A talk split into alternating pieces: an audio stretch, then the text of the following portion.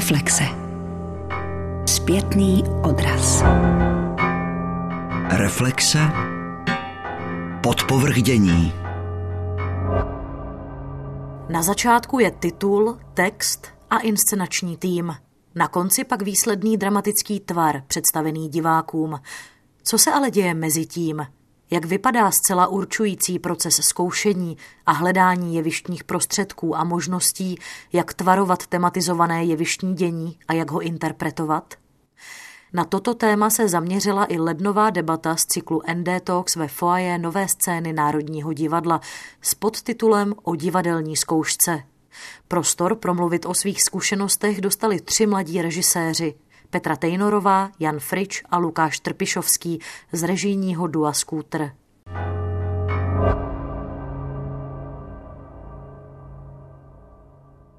Jan Frič vystudoval obor režie činoherního divadla na Pražské damu a tvořil inscenace například pro divadlo na Zábradlí a Studio Rubín, spolek Masopust, Klicperovo divadlo Hradec Králové nebo Městské divadlo Kladno. Od sezóny 2017-2018 je kmenovým režisérem činohry Národního divadla a je podepsaný pod inscenacemi Dotkni se vesmíru a pokračuj, Faust, Zbyhoň nebo Návštěva. Jeho další premiérou na této scéně bude koncem května Mizantrop, uvedený ve Stavovském divadle. A takto popsal svůj přístup k divadelnímu zkoušení on jak tomu přistupuju velice intuitivně a vlastně zpětně, když se člověk jako podívá na ty inscenace nebo na ty díla, které třeba vznikly, je vlastně hrozně těžký se dopátrat toho, jakým způsobem to na té zkoušce vzniklo. Nemám úplně nějakou jako metodu, dlouhodobě nerozvíjím nějaký jeden směr, ale myslím, že to hlavní během toho zkoušení si myslím, že je jako nejdůležitější dát eh, těm lidem, kteří s tebou na té zkoušce jsou, pocit eh, smyslu plnosti toho konání. To znamená, že si myslím, že jde o nějaký jakoby energetický stimul, těm hercům nebo těm performerům, protože já se vlastně většinou věnuju způsobu divadla, kde jsou ty role dost tvrdě rozdělený, že jako někdo je opravdu herec a někdo je opravdu režisér. Já pracuji v klasických kamenných divadlech, kde vlastně většinou je docela velká scéna a na té scéně ty herci předstírají, že jsou někdo jiný, než ve skutečnosti jsou. Takže vlastně to vyžaduje nějakou v úvozovkách řemeslnou organizaci toho jevištního dění. Pro mě je vždycky největší záhadou, jak jako docílit toho, aby třeba to jevištní dění nějakým způsobem organizovaný bylo, ale aby se člověk nedopouštěl toho zjednodušení, že by vlastně jenom těm lidem přikazoval, co mají dělat, jako ve smyslu tady zvedni ruku a pak jdi doleva. Vlastně jsem si uvědomil, že spoustu času trávím na tom, abych vytvořil na té zkoušce takový prostředí, aby ten člověk měl pocit, že na to, že přijde zleva, přišel sám. Mě vlastně hrozně nebaví to samotné zkoušení, to experimentování, že se jako něco zkusí sto tisíckrát jinak a z toho se vybere, co bylo dobrý a teď se plácá jako a teď budu to říkat a budu skákat po jedné noze a pak to bude říkat někdo jiný a já se budu potírat modrou barvou a pak se jako vybere, co z toho je lepší. Ale že vlastně mě mnohem víc zajímá jako přijít eh, nejdřív na to, co to znamená, nebo prostě jako vědět o tom, co nejvíc. Proto mým jako ideálem zkoušky je si o tom strašně dlouho povídat a pak to pokud možno téměř vůbec neskoušet jako fyzicky. Protože si myslím, že vlastně jako ta nějaká nakumulovaná energie mentální potom se může jako docela dobře zjevit na tom jevišti, pokud je ten člověk nějakým způsobem trénovaný a má nějaký jako performativní schopnosti. Tohle je nějaký ideál, který člověk nemůže právě dělat ve velkém divadle, kde to musí být jako velice zorganizovaný a zároveň to nemůže dělat v úvozovkách s cizíma lidma, protože to vyžaduje nějaký docela silný napojení se na ty ostatní.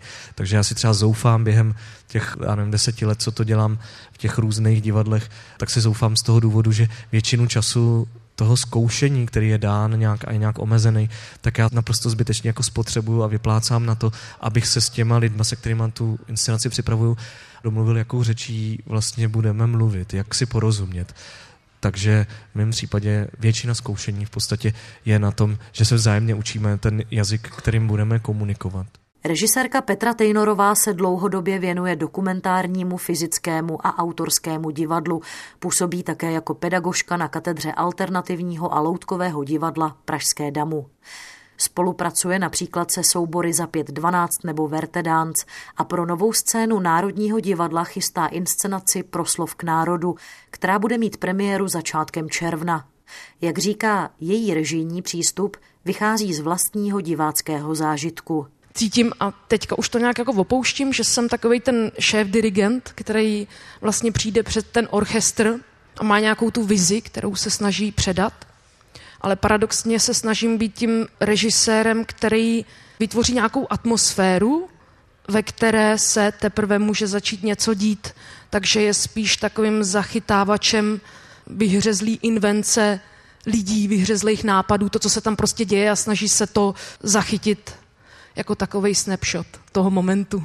No a někde mezi těma dvouma extrémama se nacházím, uvědomuju si je na sobě, bojuju proti ním a tím jsem si díky tomu uvědomila, že vlastně ta důležitost je zpřítomnit se na té zkoušce. To prožívám i teďka v tenhle ten moment, že člověk jako řeší, co těm lidem říká, jak se jeví, než se doopravdy zpřítomní. No. A druhá věc je, že ten přístup k těm zkouškám se u mě nějak vyvíjel i vzhledem k tomu, co je na začátku toho procesu, jestli je tam text, nějaká dramatická hra, kde máte postavy, kde víte, co říkají, objevíte tam jakousi nit a můžete něco sledovat, je tam nějaká kontinuita, máte vlastně strukturu před začátkem zkoušení, což většinou takhle pracuji, když jdu do nějaký instituce nebo když jsem oslovená pracovat do kamenného divadla. A pak jsou ty, kde se pohybuji jako zejména ta nezávislá scéna, ty autorské projekty, kde je na začátku téma, nebo to může být třeba i nějaká reakce na film, který vás nějak jako rozrušil. Vlastně tam musí být něco, co vás jako zažehne, že něco chcete v podstatě zkoumat. I vlastně na té nezávislé scéně můžete dostat zakázku. Dostala jsem od Lucie Kašárový z Alty, nebo za 5.12 mě oslovujou, nebo Verte Dance chtějí taneční inscenaci o tomhle, anebo jsou to takový ty větší výzvy, že mi někdo řekne, nemáme peníze, máme tenhle prostor a chtěli bychom s tebou pracovat tak tam je třeba jenom touha se setkat. A tam můžete vycházet z toho, že vás spojí to téma, nebo vás zajímají ty lidi a vycházíte z toho setkání. Tak to je třeba ta cesta na té nezávislé scéně. A postupně mě tyhle ty projekty dovedly ještě jako k třetí cestě, že je to taková hodně velká výzva a tu už si můžete dovolit dělat asi s lidma, kteří jsou hodně trpěliví a trošku vás znají, že na začátku máte více protichudných bodů. Takže na začátku vůbec nevíte, jakou cestou se vydáte a potřebujete mít kolem sebe lidi, kteří jsou v podstatě jako takový lakmusový papírek a procházejí s váma ty inspirace, ty filmy, ty návštěvy, ty nekonečné diskuze a pak jsou ochotní přes sebe, přes svý tělo, ty herci v podstatě všechno tohle, co na sáli filtrovat a vlastně dobírat se toho až do toho, dejme tomu generálkového týdne, o čem to bude a co to v podstatě je, čím se jako zabýváme, protože mám pocit, že tam někdy existuje něco, co je takový jako beztvarý tušení nebo něco, co vás nutí začít tvořit, ale ještě to nemáte pojmenované. Tak to je jakoby ta třetí cesta. No a vlastně jsem zjistila, že na té nezávislé scéně, ke které se teda asi nejvíc přiřazuju, protože ta režijní práce pro divadla je ojedinělá, potřebuju ještě fáze. První fáze je pro mě experimentální, kdy doopravdy hledáme a ji potřebuju, protože potřebuju mít pocit, že můžu udělat chyby a můžu objevit skrytý potenciál těch samotných lidí. Například, že se rozhodnu, že ty tanečníci nebudou tancovat, ale budou mluvit, protože vlastně jsou výborní performeři a dokážou něco říct. Pak je druhá fáze, kdy objevujete samotnou strukturu té věci, což je to, co když máte text, tak máte nějak jakoby na začátku. A vlastně vytváříte vyprávění. A pak je třetí fáze, kdy se rozhoduju v takovýchhle projektech, co postavit a co nechat vlastně živý.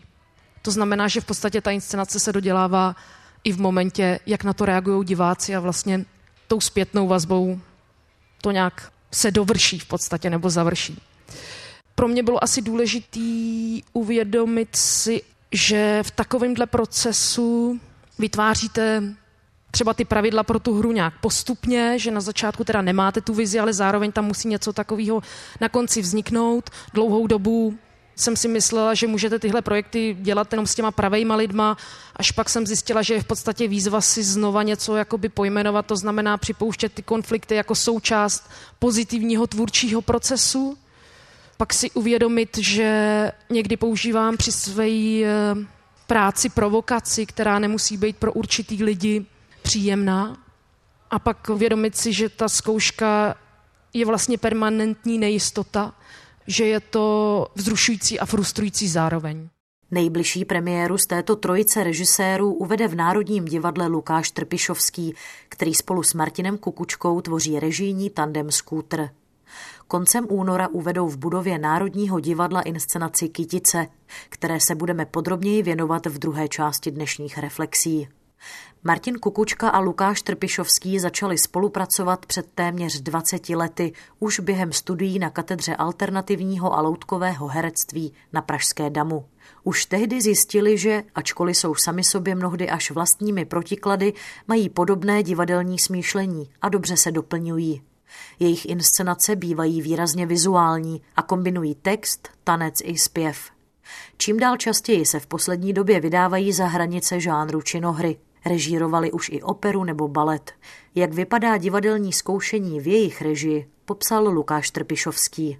Většinou ten proces probíhá tak, že v určitou fázi bychom s Martinem každý chtěli se ještě u něčeho třeba zdržet, nebo někdo už by chtěl jít napřed, že tak navzájem se jakoby ovlivňujeme, často doplňujeme, ale někdy právě naopak jako já už bych chtěl něco uzavírat, protože už vidím, že je potřeba hlavně v těch kamenných divadelních budovách dodržovat nějaký ten řád a Martin zase nerad čte ty fermany, takže pak je překvapený, že do premiéry nezbývá 14 dní, ale 4 dny jo, a tak.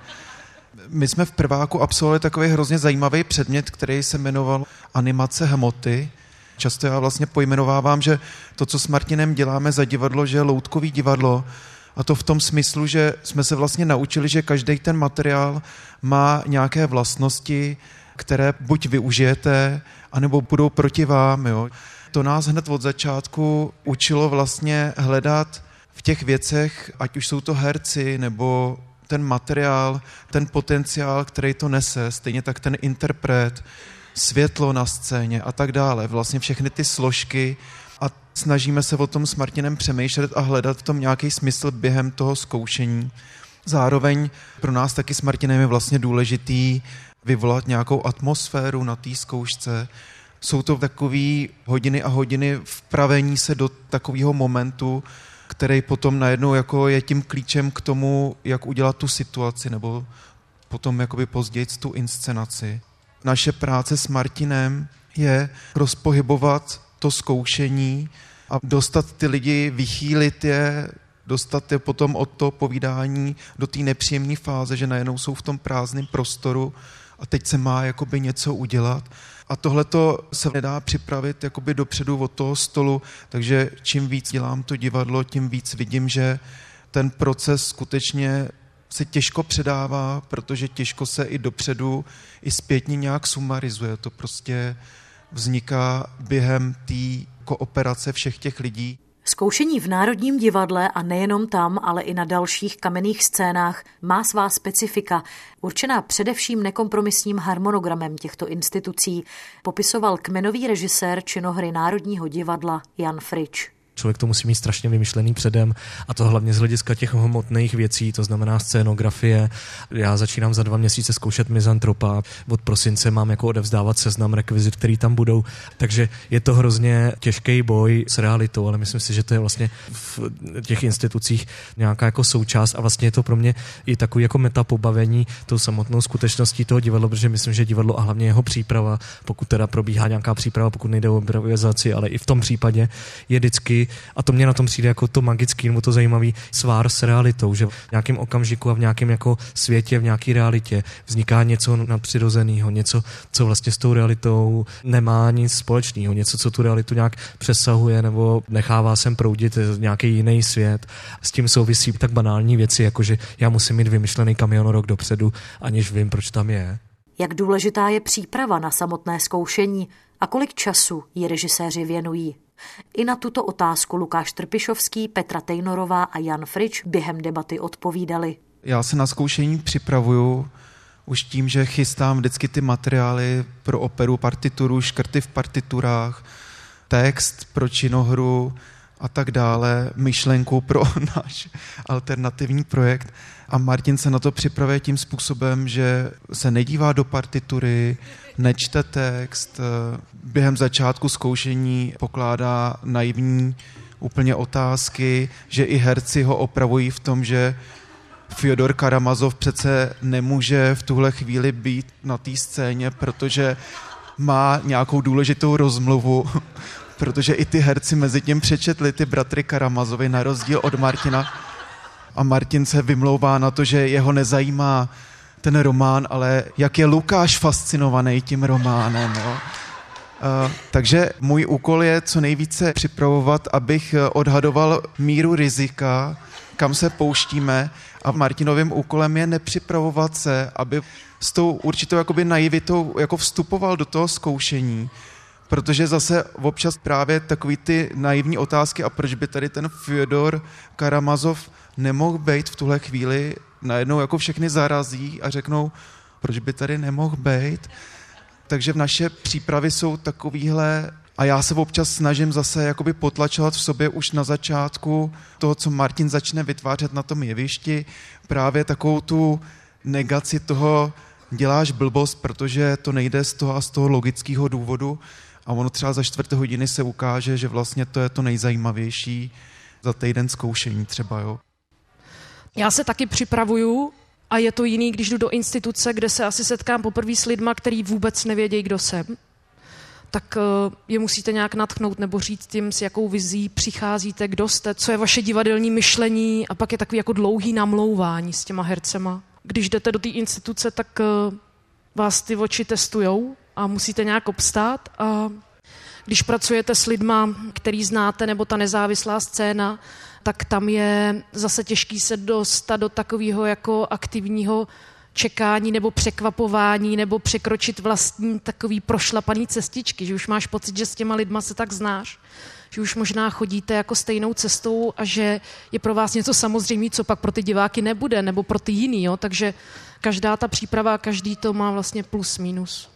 Já se moc nepřipravuju a považuji to za velký problém, obzvlášť té velké instituci, ale je potřeba se připravovat velice v těchto velkých barákách potom na ty hlavní zkoušky v takovém větším provozu. Vlastně jsou nějaké zkoušky, kde se rozebírají nějaké úplný základy, který mám úplně nejradši, ty čtené zkoušky. Pak probíhá vlastně nějak jako dávání dohromady ta inscenace s těma hercema, přesně technika tam není. No a pak přichází peklo a to přichází ta zkouška, kdy teda se poprvé zjeví ta scéna, zjistí se, že je to něco úplně jiného, než mělo být a pak vlastně je hektických posledních deset dní, kdy už teda se to začíná jako technicky přibližovat k té inscenaci, co se týče právě těch jiných složek, jako jsou světla, zvuk a tak dále tam je potřeba být jako extrémně připravený, protože aby ta inscenace byla dobrá, kvalitní, tak člověk vůbec nemá čas na nějaký omily. Na jednu stranu je to oprus, na druhou stranu je to vlastně hrozně dobrá disciplína v tom, jaká je to kovbojka, nebo jako, že to je fakt jako adrenalinový sport, si myslím, ten poslední týden. A zároveň, teda aspoň v mém případě, to docela stimuluje nějakou kreativitu, která celou dobu chyběla. To znamená, že člověk i těma úplně minimálníma změnama dosáhne třeba úplného překlopení té inscenace někam jinak, protože mu něco dojde. Tak je to vlastně jako kouzlo v tom, že má možnost to vidět nějak pohromadě, nebo ověřit si to, jestli ty dva měsíce dělá nesmysl nebo ne, tak to má fakt dva nebo tři dny před tou premiérou, má možnost to to vidět nějak jako v přibližné podobě. To je jako by děsným vzrušilo, zároveň je to prostě ta věc, kvůli který se z člověka stává alkoholik a vyhledává psychiatrickou pomoc. Je to právě ten boj s realitou. Opravdu v realitě se děje něco, co do té reality jako nepatří. Tak to se v těchto velkých divadlech, jako Národní divadlo, ten poslední týden děje opravdu doopravdy, jakože tam najednou 10 metrů nad mojí hlavou visí kamion a nespadne, tak to prostě je neuvěřitelný. Po fázi hledání dramaturgicko-režijního konceptu, rozebírání tématu a etapě čtených zkoušek se inscenační tým přesouvá do divadelního prostoru na prázdné jeviště. A začíná další fáze – hledání způsobu scénického stělesnění dramatického textu. Mým snem je ty herce, pokud možno nijak neovlivňovat a vlastně aby si tam dělali co nejvíc chtějí, nebo aby to probíhalo co nejpřirozeněji. Na druhou stranu je to nereálný sen, je to furt ten samý paradox, že jako je to souboj reality a nějakých ideálů. A děje se ve větších divadlech, kdy člověk třeba si nevybírá úplně všechny, co s ním spolupracuje tak dál, že právě dochází ke sporům, že ty lidi to třeba nechtějí dělat, nebo to chtějí dělat jinak, nebo že jim to nejde. A vlastně já jsem tam od toho, abych nějakým způsobem to dal dohromady, abych jim nějak pomohl, aby to šlo a aby to chtěli dělat a tak dál. A pátrám potom, jak navodit tuhle tu situaci a ještě ve chvíli, kdy potom člověku třeba chci, aby přišel zleva, jak vlastně docílit toho, aby hrozně chtěl přijít zleva. Nejradši bych to řešil tím, že si s těma lidma povídám. Chceli člověk něčeho dosáhnout, tak samozřejmě může začít používat moc jako režisér a může dělat moc ošklivé věci a donutit ty lidi k věcem, který moc nechtějí. A jde o nějakou psychickou manipulaci, všechno je možné a všechno jde, ale je dobrý s tímhletím ohněm nakládat velice obezřetně, protože s čím člověk zachází, s tím taky schází. Já to vždycky v nasádce říkám, že mým největším úkolem je, aby herci měli pocit, že to, co po nich chci, takže na to jako přišli sami. Mně nezbývá, než s tebou souhlasit, Honzo. A dodat k tomu, že se to pak na té inscenaci nějak pozná. Vidíte, jestli ty lidi tam stojí kvůli tomu, že jim to někdo řekl a nebo opravdu byli spolutvůrci a nějakým způsobem jsou součástí toho mechanismu. Je to vlastně i moment, který je zajímavý pro režiséra, že se třeba chodím ráda koukat na tu inscenaci, kdy vůbec zapomenu a koukám se na ní jako divák, tak to je pro mě úplně nejkrásnější moment když se tady bavíme o zkoušce, jako slova zkoušet, mě opravdu nebaví moc to workshopové hledání, jako budeme dělat tisíc etuit na téma láska, ale to se radši o tom deset týdnů bavím, o tom, co je láska a pak třeba si připevním křídla na záda, ale, ale strašně mě baví ve chvíli, kdy už to simuluje to divadelní představení v tom kamenném provozu a teď se to jede šestkrát teda bez těch diváků, je to úplně strašný, ale vlastně všichni eh, si ověřují ten celek. Pro mě nějak jako hrozně důležitý celek. Tam se mi líbí, že už to právě není taková ta jako piplačka někde nějakých malých věcí.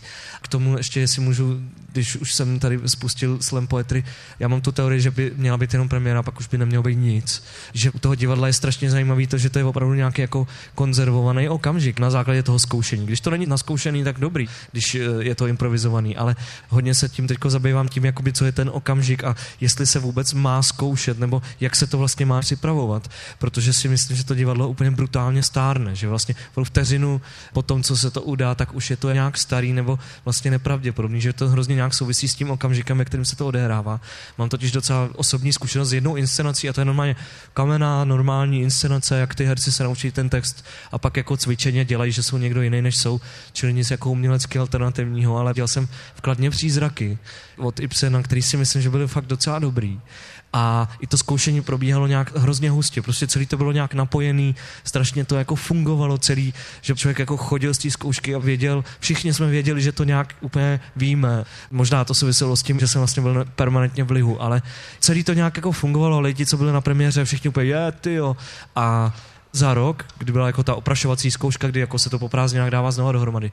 Já na to koukám a zjišťuju, že to je úplně blbý a že to hrozně jako vlastně starý, nebo že ty témata, které tam jsou, ale nedá se to pojmenovat racionálně, že to zestárlo, že to prostě není ono. A potom ti herci dělali to samé, co dělali na té premiéře. Věděli o tom to samé, a to, ale už to vůbec nefungovalo. A pro mě to byl hrozný šok, já jsem zažil po první životě vidět to na nějaký svý práci a viděl jsem, že to vůbec nefunguje.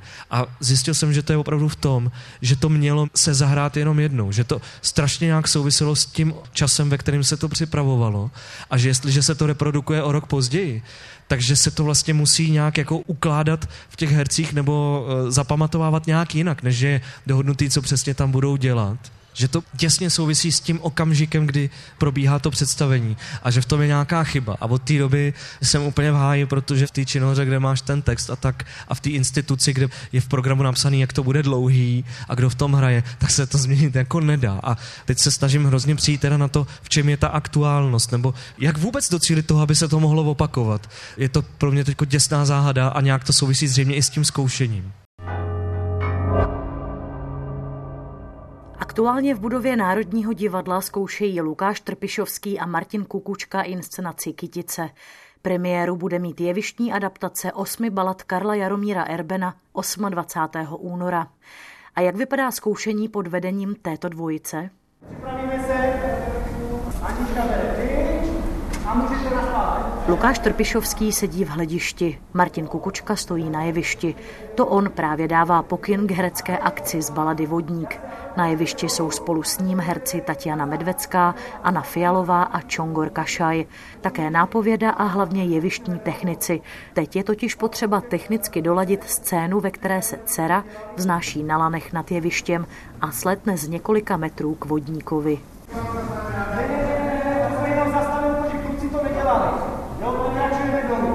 Pak dá Martin Kukučka pokyn.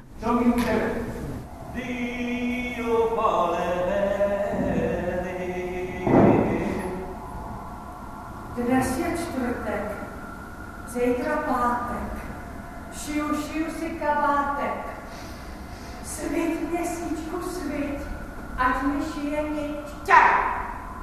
Zelené šaty, bodky rudé, zítra moje svatba bude. Svit, měsíčku, svit, ať mi šije niť.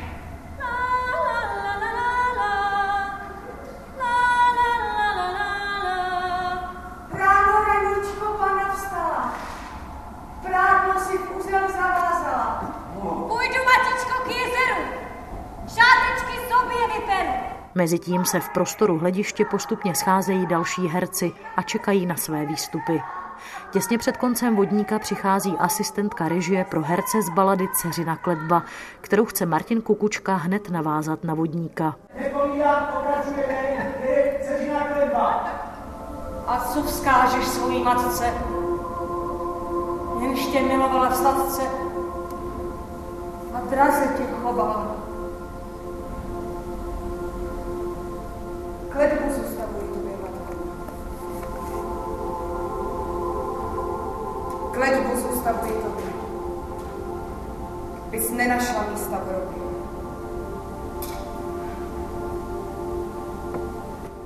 Že jsi mi zvůli dával. V hlavních rolích se představí Jana Boušková a Pavla Beretová. Kluci, pojďte kolem ní. Kluci, pojďte k ní.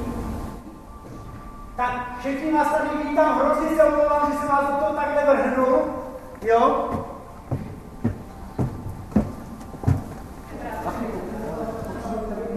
Jakmile Ceřina kletba skončí, oba režiséři se vydávají k desítce herců na jeviště. Jsou totiž zvyklí dávat režijní připomínky osobně, z očí do očí. Někteří herci si zatím ujasňují text, jiní řeší, kde přesně mají stát a jak se na jevišti pohybovat a také se dozvídají, v jaký moment půjde dolů opona. Dolů. Zahučela hora, písnička, ano.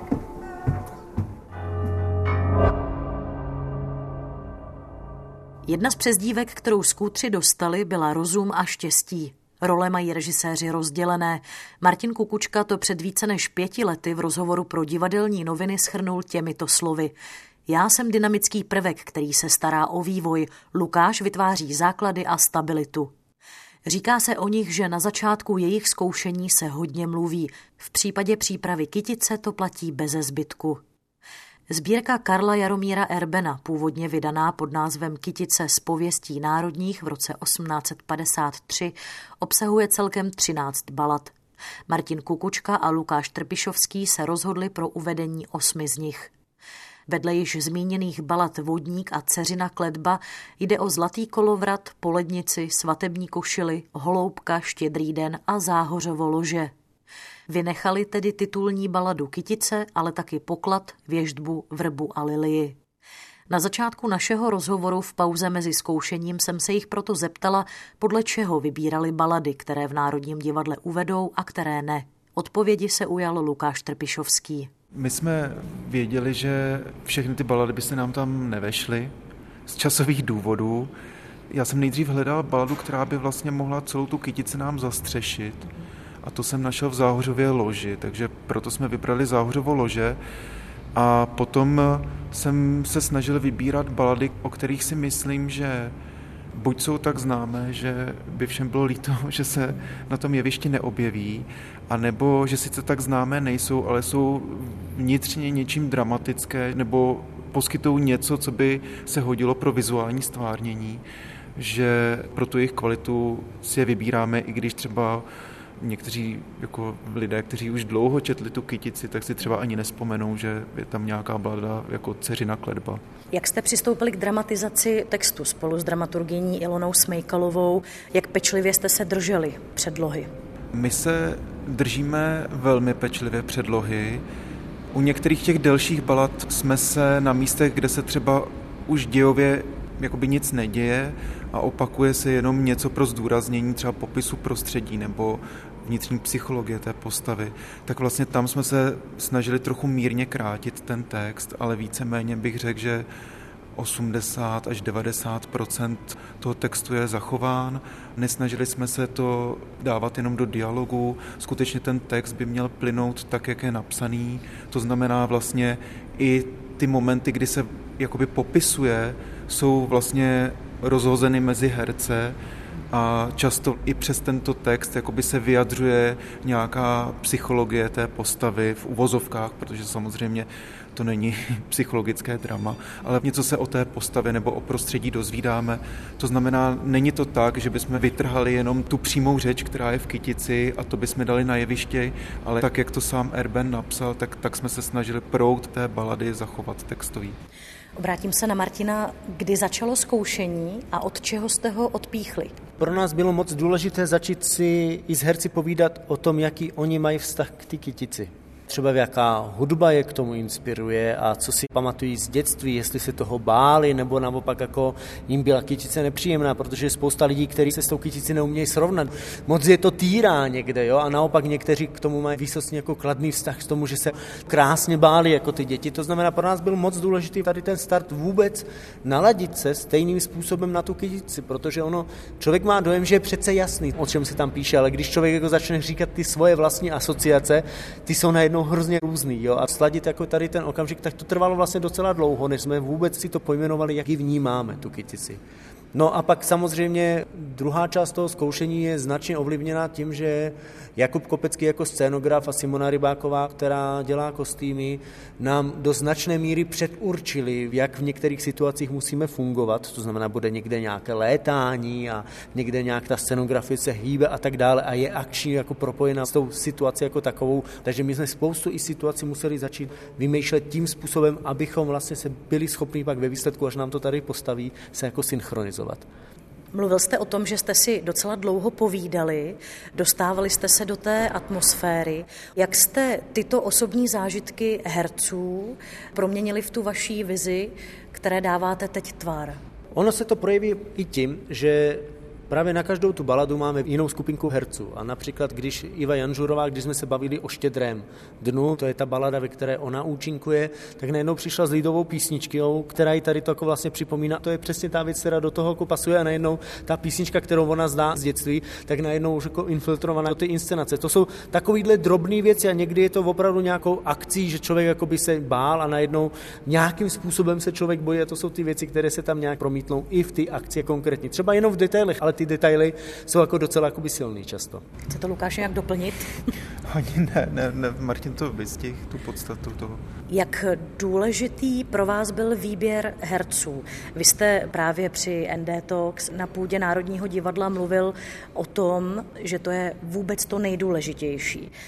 Tady se potkávají na jevišti různé generace, od těch velkých hereckých jmen až po úplně nejmladší hereckou generaci. Podle čeho jste vybírali? Ty jednotlivé balady si řekly o to, kolik vlastně by to mělo být zhruba lidí. Potom jsme si typovali ze souboru činohry Národního divadla ty herce, se kterými jsme si dovedli představit, že by procházeli tím naším procesem, že by vlastně to byli fajn lidi do toho zkoušení. Nejenom, že všichni v Národním divadle jsou skvělí herci, ale vlastně ještě tahle ta kvalita pro nás byla důležitá. S někým už jsme se znali, že už jsme spolupracovali, ať už na půdě Národního divadla nebo třeba jsme se potkali jinde. S někým jsme se neznali a radili jsme se s Ilonou Smejkelovou, s dramaturgyní. A samozřejmě do toho vstupuje potom spoustu faktorů i, že zároveň s námi se zkouší ještě do vedlejších budov, to znamená, pak se sesednou režiséři a vlastně se ještě baví o té své vizi a koncepci a nějak z toho se poskládá potom celé to obsazení. Zároveň jsme rádi, že se právě potkáváme i s tou nejzkušenější generací herců, protože oni nám často i ukazují ty možnosti toho, jakým způsobem by se třeba dalo pracovat s tím textem, protože mají ohromnou zkušenost s tím, jak něco, co je často až tak jako jednoduše zveršováno, tak protože prostě to vychází z té lidové poezie, tak nám otevírají ty možnosti, jak se s tím vlastně jakoby dá pracovat a že se to nemusí tak jednoduše říkat, že někdy i stačí, že se třeba kus toho textu jenom řekne a že to slovo má svoji sílu. Takže to je hrozně fajn vlastně, že se navzájem v tomhle nějak jako obohacujeme. Po tom procesu, kdy jste o tom mluvili, vytvářela se nějaká vize. Co se stává v té fázi, kdy se dostanete do prostoru prázdného jeviště? No, to je taková ta fáze, kdy se řekne, víte co, ještě jako do toho nepůjdeme naplno. Já bych chtěl jenom zkusit, jestli je možný, že vy tady jako vemete ten kousek toho klacku a pojďte zkusit jenom projít jako odsecem, jenom se potřebuji na něco podívat a takhle jako postupně jako ty lidi jako přináším do toho prostoru tak, aby se v něm zabydleli, ale vlastně ještě neměli takový ty vážný a důležitý úkoly. Ono je docela zajímavá taková situace, že pokud už herec ví, jakou postavu hraje, tak aniž by primárně do toho prostoru vkráčel s tím, že už teda hraje a je naplno v té situaci, tak přece jenom nějakým způsobem už tu postavu jako do toho prostoru jako vnáší. A paradoxy z tady těch jako drobných, zdánlivých jako jenom technických vstupů na jeviště se rodí spousta takových semínek, které pak jako můžou vyklíčit jako do té situace, jakým způsobem to budeme stavět. Takže to není udělané tak, že prostě řekneme, takže začínáme s textem zleva, doprava a tak dále. Naopak jsou to takové jako úplně drobné věci, které pojďme tady zkusit něco přinést, pojďme tady si jenom sednout, jak by to vypadalo kdyby a, a tak dále. Důležitý je na začátku mít nějaký směr, nějakou vizi, kterým směrem bychom chtěli jít, ale zároveň se jako nezablokovat tím, že mít už jako tak strašně konkrétní představu, že by vlastně celé to zkoušení vypadalo, že se snažíme blbě dotahovat k něčemu, co jsme si vymysleli za stolem. Jo? Takže vlastně je to taková interakce toho, že některé nápady jsou hrozně zajímavé a je potřeba je jako tu životnost vlastně v tom prostoru ověřit a někdy najednou jakoby z nějakého gesta v tom prostoru vznikne zajímavý impuls, který přinese právě klíč k tomu řešení té dané situace. Jakou vizuální podobu má nebo bude mít kytice? No, docela jsme se rozšoupli, to znamená, že hrajeme se s tím, že každá ta balada má trošičku jiný charakter a trošičku jiný to vizuální prostředí a že se v tom konkrétním daném prostředí můžou dít jisté zázraky. A jsme ještě zvědaví, které zázraky všechny výjdou a které prostě budeme muset ještě opustit. Ale je to o tom, že máme tu radost, že vlastně jakási magie na tom jeviště může vznikat, výtvarní. Já možná budu ještě konkrétnější, že s Kubou Kopeckým, když jsme se bavili o těch baladách, tak tam se mísí takové ty prvky toho světa lidí a toho jakoby jiného světa, do kterého se dostáváme, když překročíme něco, co není dobré překračovat. Jo, to znamená najednou o půlnoci prosekáme ledy a budeme chtít prostě vidět tu budoucnost, tak ji uvidíme a vlastně v tu chvíli zjistíme, že není dobrý koukat do té budoucnosti, lepší prostě tu budoucnost nevidět. I z toho mísení vlastně něčeho, co přetrvává v těch baladách z dávných časů, takzvaně, já nevím, pohánských lidových kořenů, po kořeny křesťanský, který jsou mladší daleko, tak z toho vznikl prostor, který bych jednoduše popsal jako spálný kostel, vyhořelý kostel, který už nemá ani všechny stěny, už neslouží k tomu svému účelu, do kterého přicházejí všechny ty postavy poprosit za odpuštění. To je vlastně i hlavní téma záhořova lože, jestli můžu dojít k odpuštění, pokud to skutečně budu myslet vážně a budu třeba těch 90 let klečet a káce, každá ta balada nese tyhle ty postavy, které se navzájem proti sobě, anebo právě proti tomu osudu, nebo proti něčemu proviní a nesou si sebou tu vinu. A to místo vlastně takového jakoby už skoro vyhořelého, zbořeného kostela je právě to místo, ve kterém by se všechny ty balady měly odehrát.